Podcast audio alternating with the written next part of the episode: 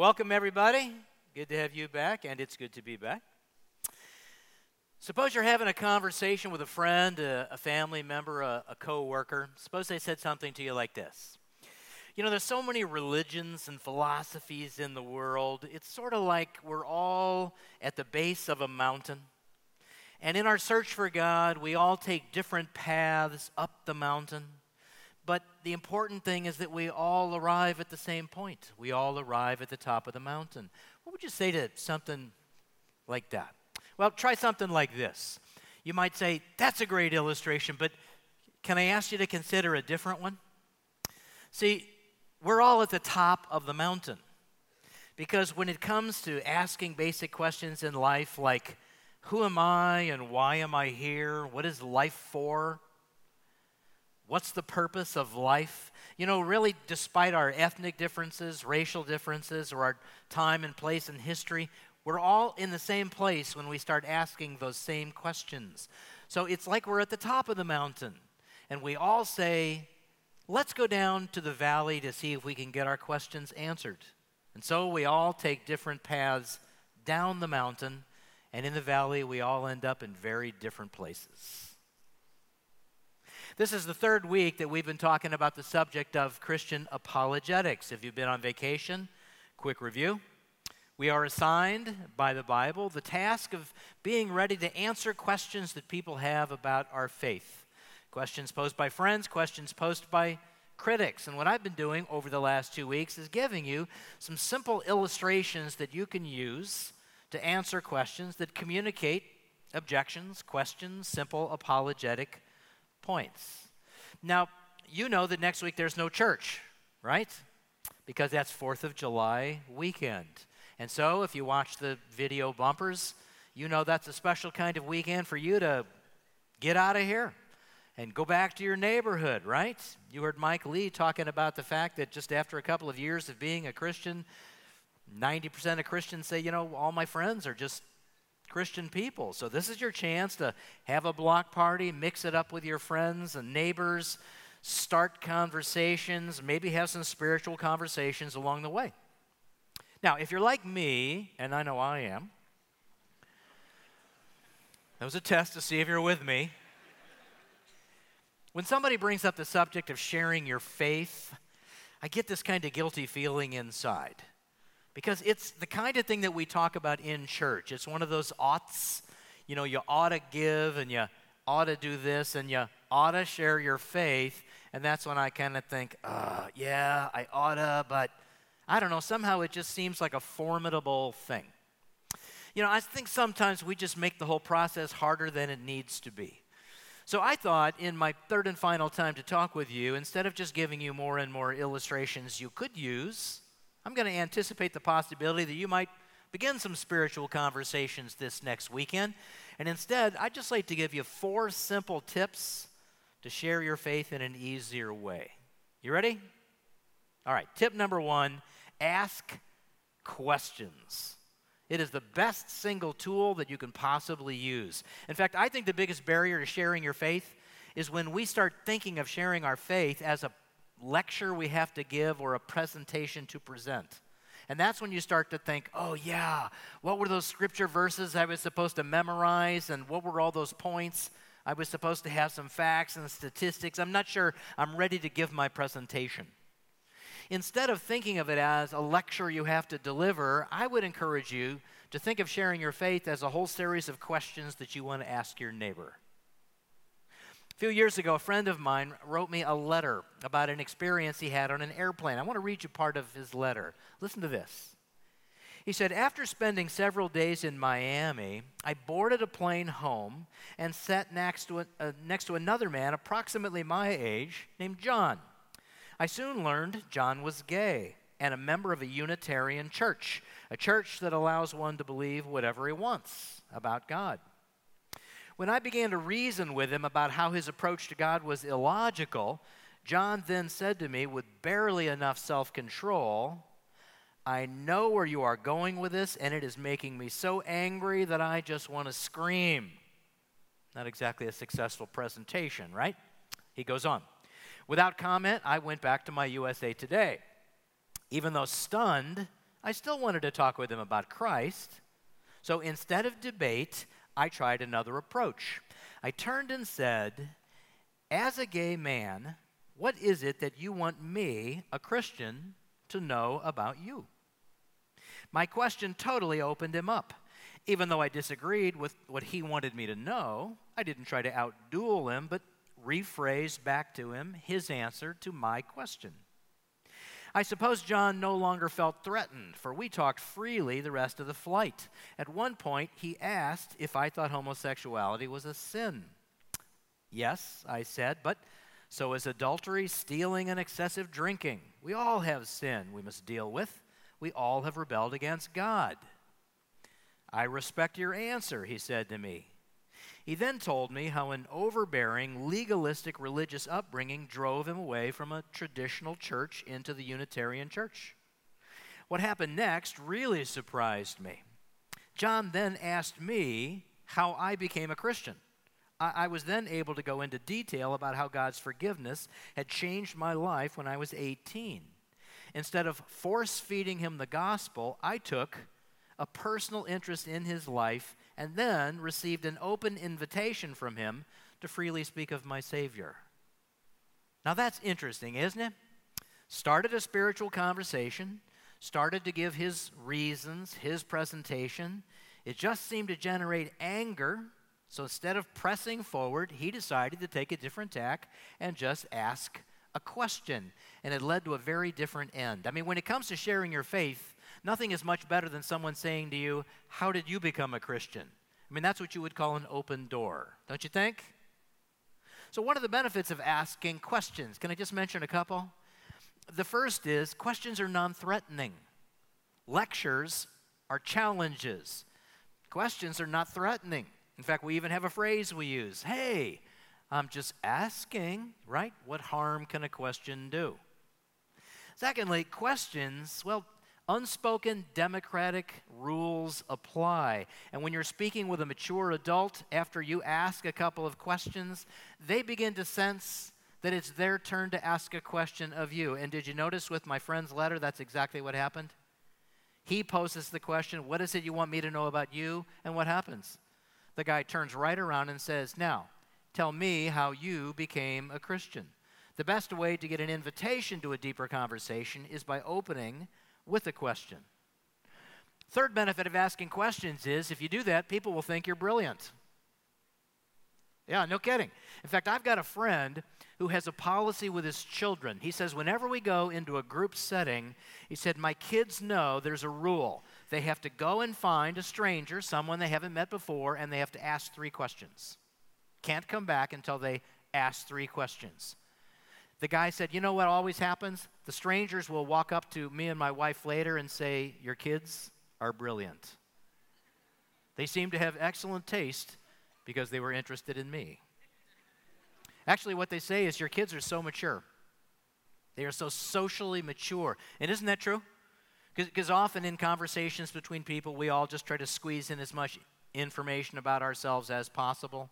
It's a sign of social maturity to be able to say, What do you think? You tell me about you. So, one of the benefits is you ask questions of people, and they'll think you have very good taste. When I started doing research on my novels, I thought, oh boy, how am I going to interview people? I'm taking their time. No one will want to talk. You know what I discovered? You can't stop people from talking. Because if you're like me, nobody ever walks up to you and asks, What do you do for a living and what's your job like? So when I would call people and say, I'm working on a book, and I ask about how your job works, people would talk all day long. I would have to cut them off. People would call me back and say, I thought of something else about me. You want people to like you? Just ask questions about them. See, the problem is, as Christians, truth is on our side, so we become answer people. You got a question? I got an answer. You, you, you can, I, can, I can take care of that. I got an answer for that one. So, our stereotype as Christians is we don't want to hear what anybody else has to say. Yeah, we want to tell you what we believe. We're believers, but we don't want to hear what you believe. In fact, I've got a pastor friend who says, you know, it's funny that we call ourselves believers, we call other people unbelievers. as though we believe things and they don't believe anything. He says, you know, they believe all kinds of things. They just don't believe the same things we do. So instead of calling them unbelievers, he likes to call them the unconvinced. It's good, isn't it? And I'm hoping maybe this next weekend you'll have some conversations with the unconvinced. Simply asking a question breaks one of our biggest stereotypes, which is that we're dogmatic, opinionated, and don't care what anybody else has to say. Proverbs chapter 18, verse 13 says this He who gives an answer before he hears, it is folly and shame to him. And that's our problem sometimes. As Christians, we can struggle with what communication scholars call agenda anxiety. That means there's a topic we want to get to, a subject we want to turn the conversation to. We have agenda anxiety. But Proverbs says, you know what? If you're talking before you're even listening, if you're answering questions before somebody's even asked one, it's a folly and a shame to you. So, if you want to open people up, you learn the art of asking good questions. Socrates said you could teach entirely by asking questions. Socrates said you don't even have to make statements. By asking the right question, you draw information from people. You want to hear some of my favorite questions? Nothing radical here. What do you think? Boy, that's a great one. What do you think? Never mind what I think.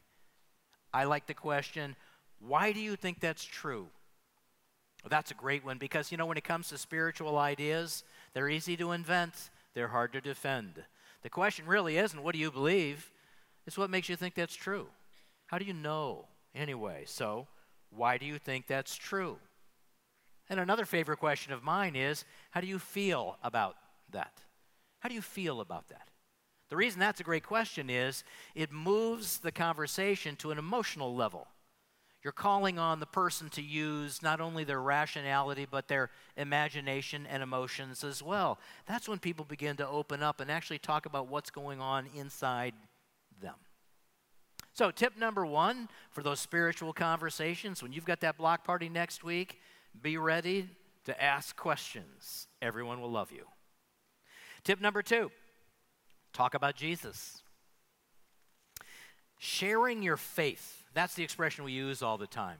What is faith anyway? Well, can I use one more illustration?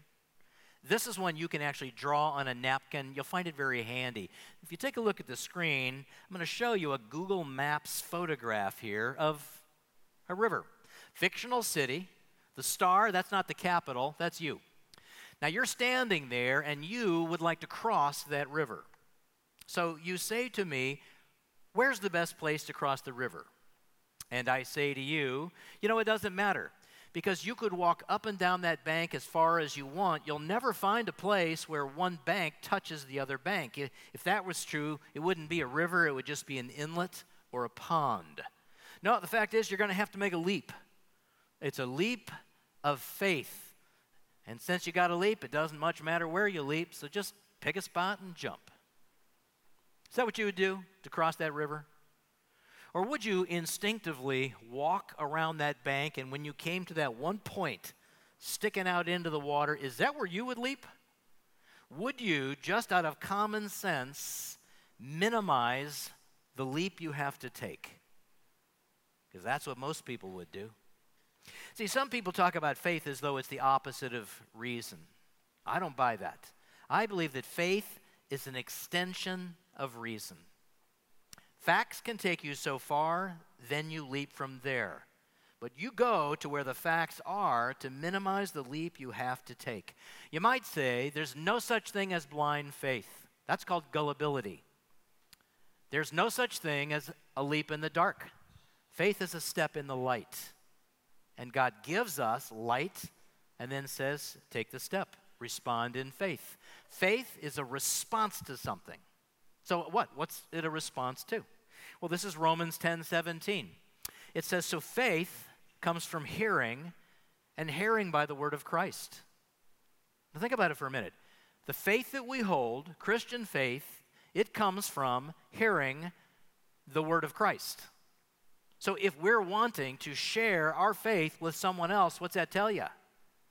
It means you've got to get to the word of Christ. You've got to talk about Jesus. That's the central topic. That's where we're trying to get in our conversation. The problem is, as Christians, over the years when we're Christians, our faith it kind of percolates down through our life. It has a kind of a trickle down effect so that that faith you first learned begins to influence your ethics and your social views and your, your politics. You develop over the years, as you mature as a Christian, what we call a Christian world view. That means you develop convictions about all kinds of topics. And the problem sometimes when it comes time to share our faith is that we bring that entire bushel full of convictions along with us. And we want to talk with people about everything. Let's talk about evolution. Let's talk about abortion. Let's talk about international politics. And let's talk about being a Republican. Because I'm pretty sure Jesus was a Republican, right?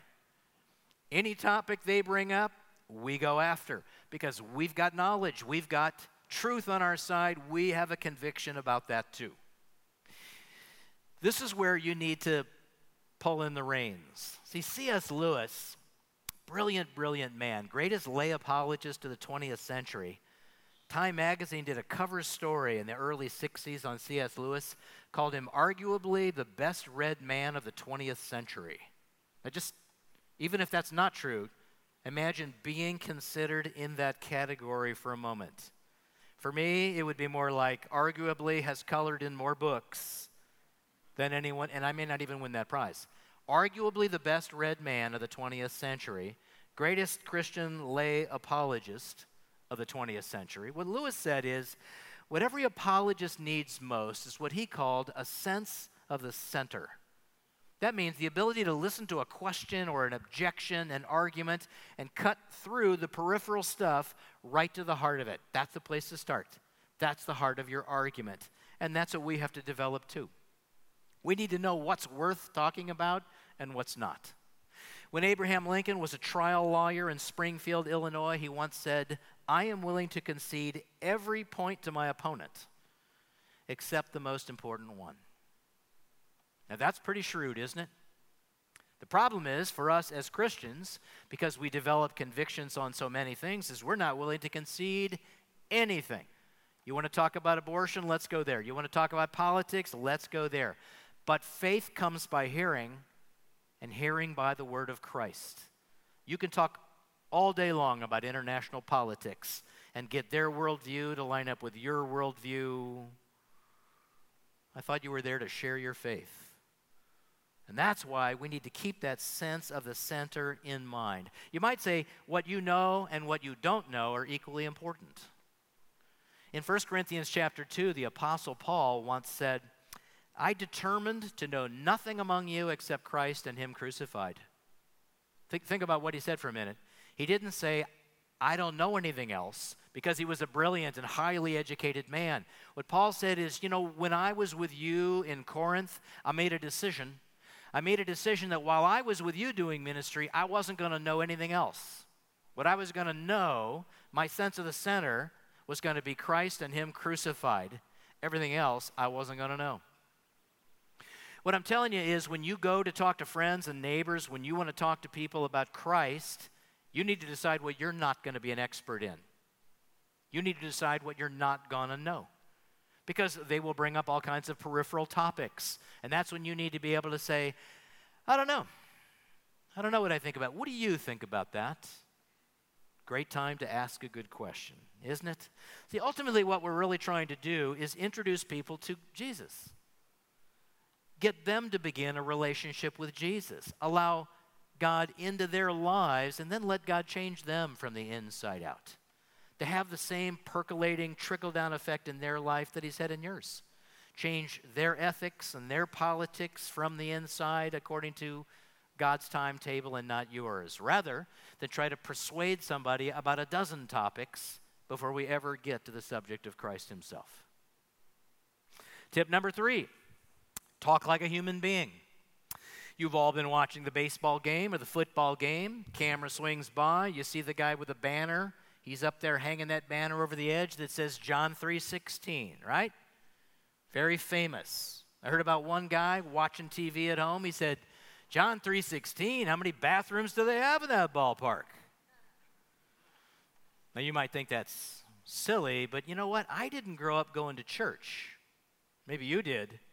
When I was 18, went off to college, I'd never seen the inside of a church. I'd never opened a Bible.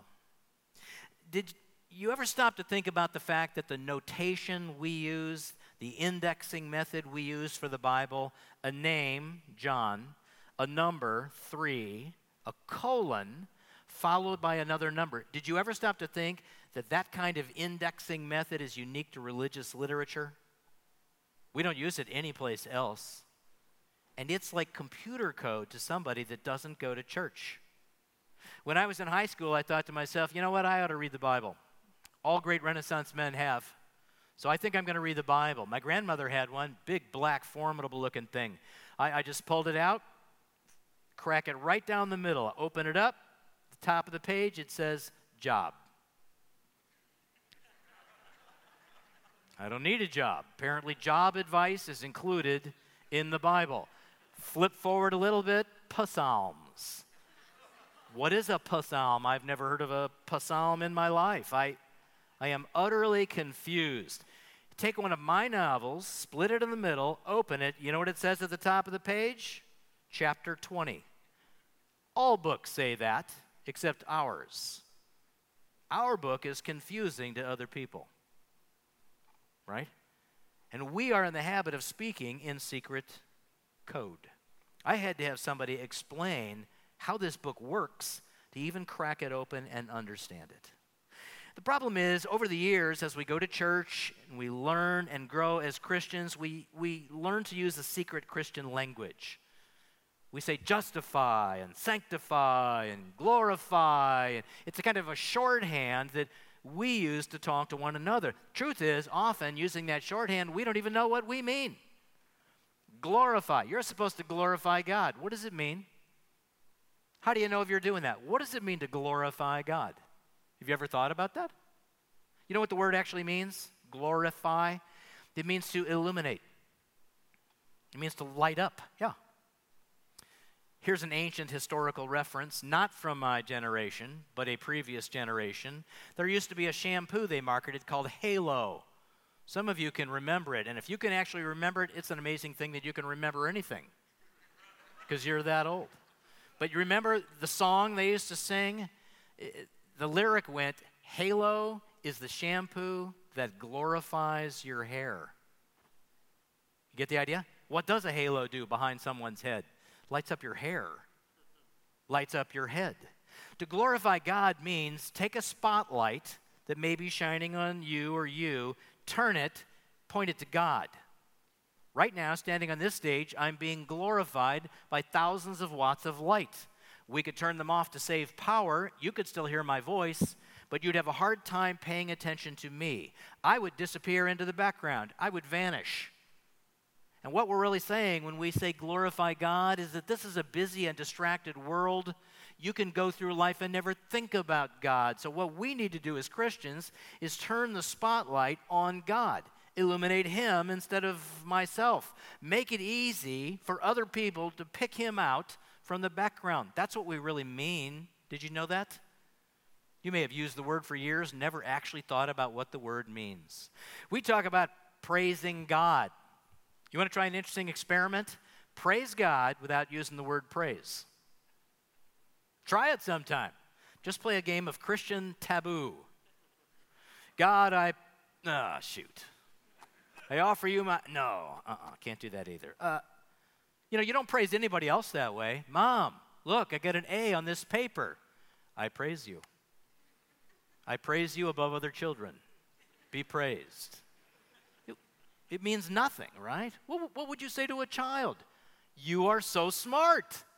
That's amazing. That's a terrific job. What do we say to God? Praise God. Praise you. And don't you wonder if God is falling asleep? We don't even know what we mean when we say that. It's become our shorthand and our secret code. You know what we're really trying to say is God, you're amazing. You're so smart and you're big. You're always a step ahead of me, or a million steps ahead of me. That's what would actually mean to praise God. That's what could actually change you because you're actually doing praise instead of using the secret code. See, the problem is we learn to talk in code because it's church and we understand, we think what the other person means. The truth is, I don't think we even know what we mean. And we've got to talk in a language other people can understand. I mentioned C.S. Lewis a few minutes ago. He was an Anglican. And C.S. Lewis once said, You know, if I had my way, I wouldn't allow anybody into the Anglican clergy unless he could go down to the docks of London and communicate a complex theological concept in a way that the dock workers can understand. If they can't do that, they don't get in the clergy. Now, Lewis didn't say that because he had such a burden for dock workers. No, he had a burden for clergy. See, what he was trying to say is look, if you guys can't take a complex theological concept and reduce them to the point where someone with no background, no background can understand what you're talking about, you're no good to them. And you may not even know what you're talking about yourself. What Lewis said is, we are translators. That's what we do. We translate the truth of God into a language that other people actually speak and can understand. And you might think, well, that was already done. The Bible was written in Hebrew and Greek and Aramaic, it was translated into English. No, the Bible has to be constantly retranslated from English into the vernacular because language is fluid and it's always changing. And words that once had meaning to people mean nothing anymore. Words are empty boxes that have to be filled with content. So we have got to take what we know from the Bible and translate it into a language that other people actually speak. When you have conversations at the barbecues and block parties, talk like other people talk. Then you connect. And here's my fourth tip don't take it personally. I heard a story years ago about a guy that played a round of golf with Billy Graham in a foursome.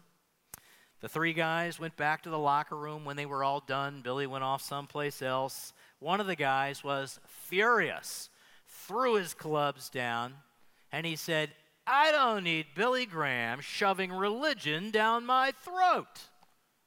One of the other guys said, Wow, I guess Dr. Graham was kind of rough on you out there today, huh? When the guy finally calmed down, he said, Nah, he didn't say a word to me about religion. I just shot a lousy round. Now, how do you explain that anyway? The guy is mad because he shot a lousy round of golf. How does it get directed to Billy Graham? Why, why did that even come up? Well, the idea is Billy Graham that day was just a reminder to him of something that he didn't like, and that's where his anger went. And sometimes we play that role when we try to talk to other people about God. See, you never really know how people are going to respond to you when you try to talk to them about God or about Jesus. Sometimes they respond with joy and excitement and gratitude, happens all the time. Other times they will respond in stubbornness or anger or even with contempt.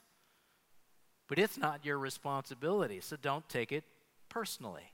Because, you know, the truth is, Jesus got all those responses, didn't he?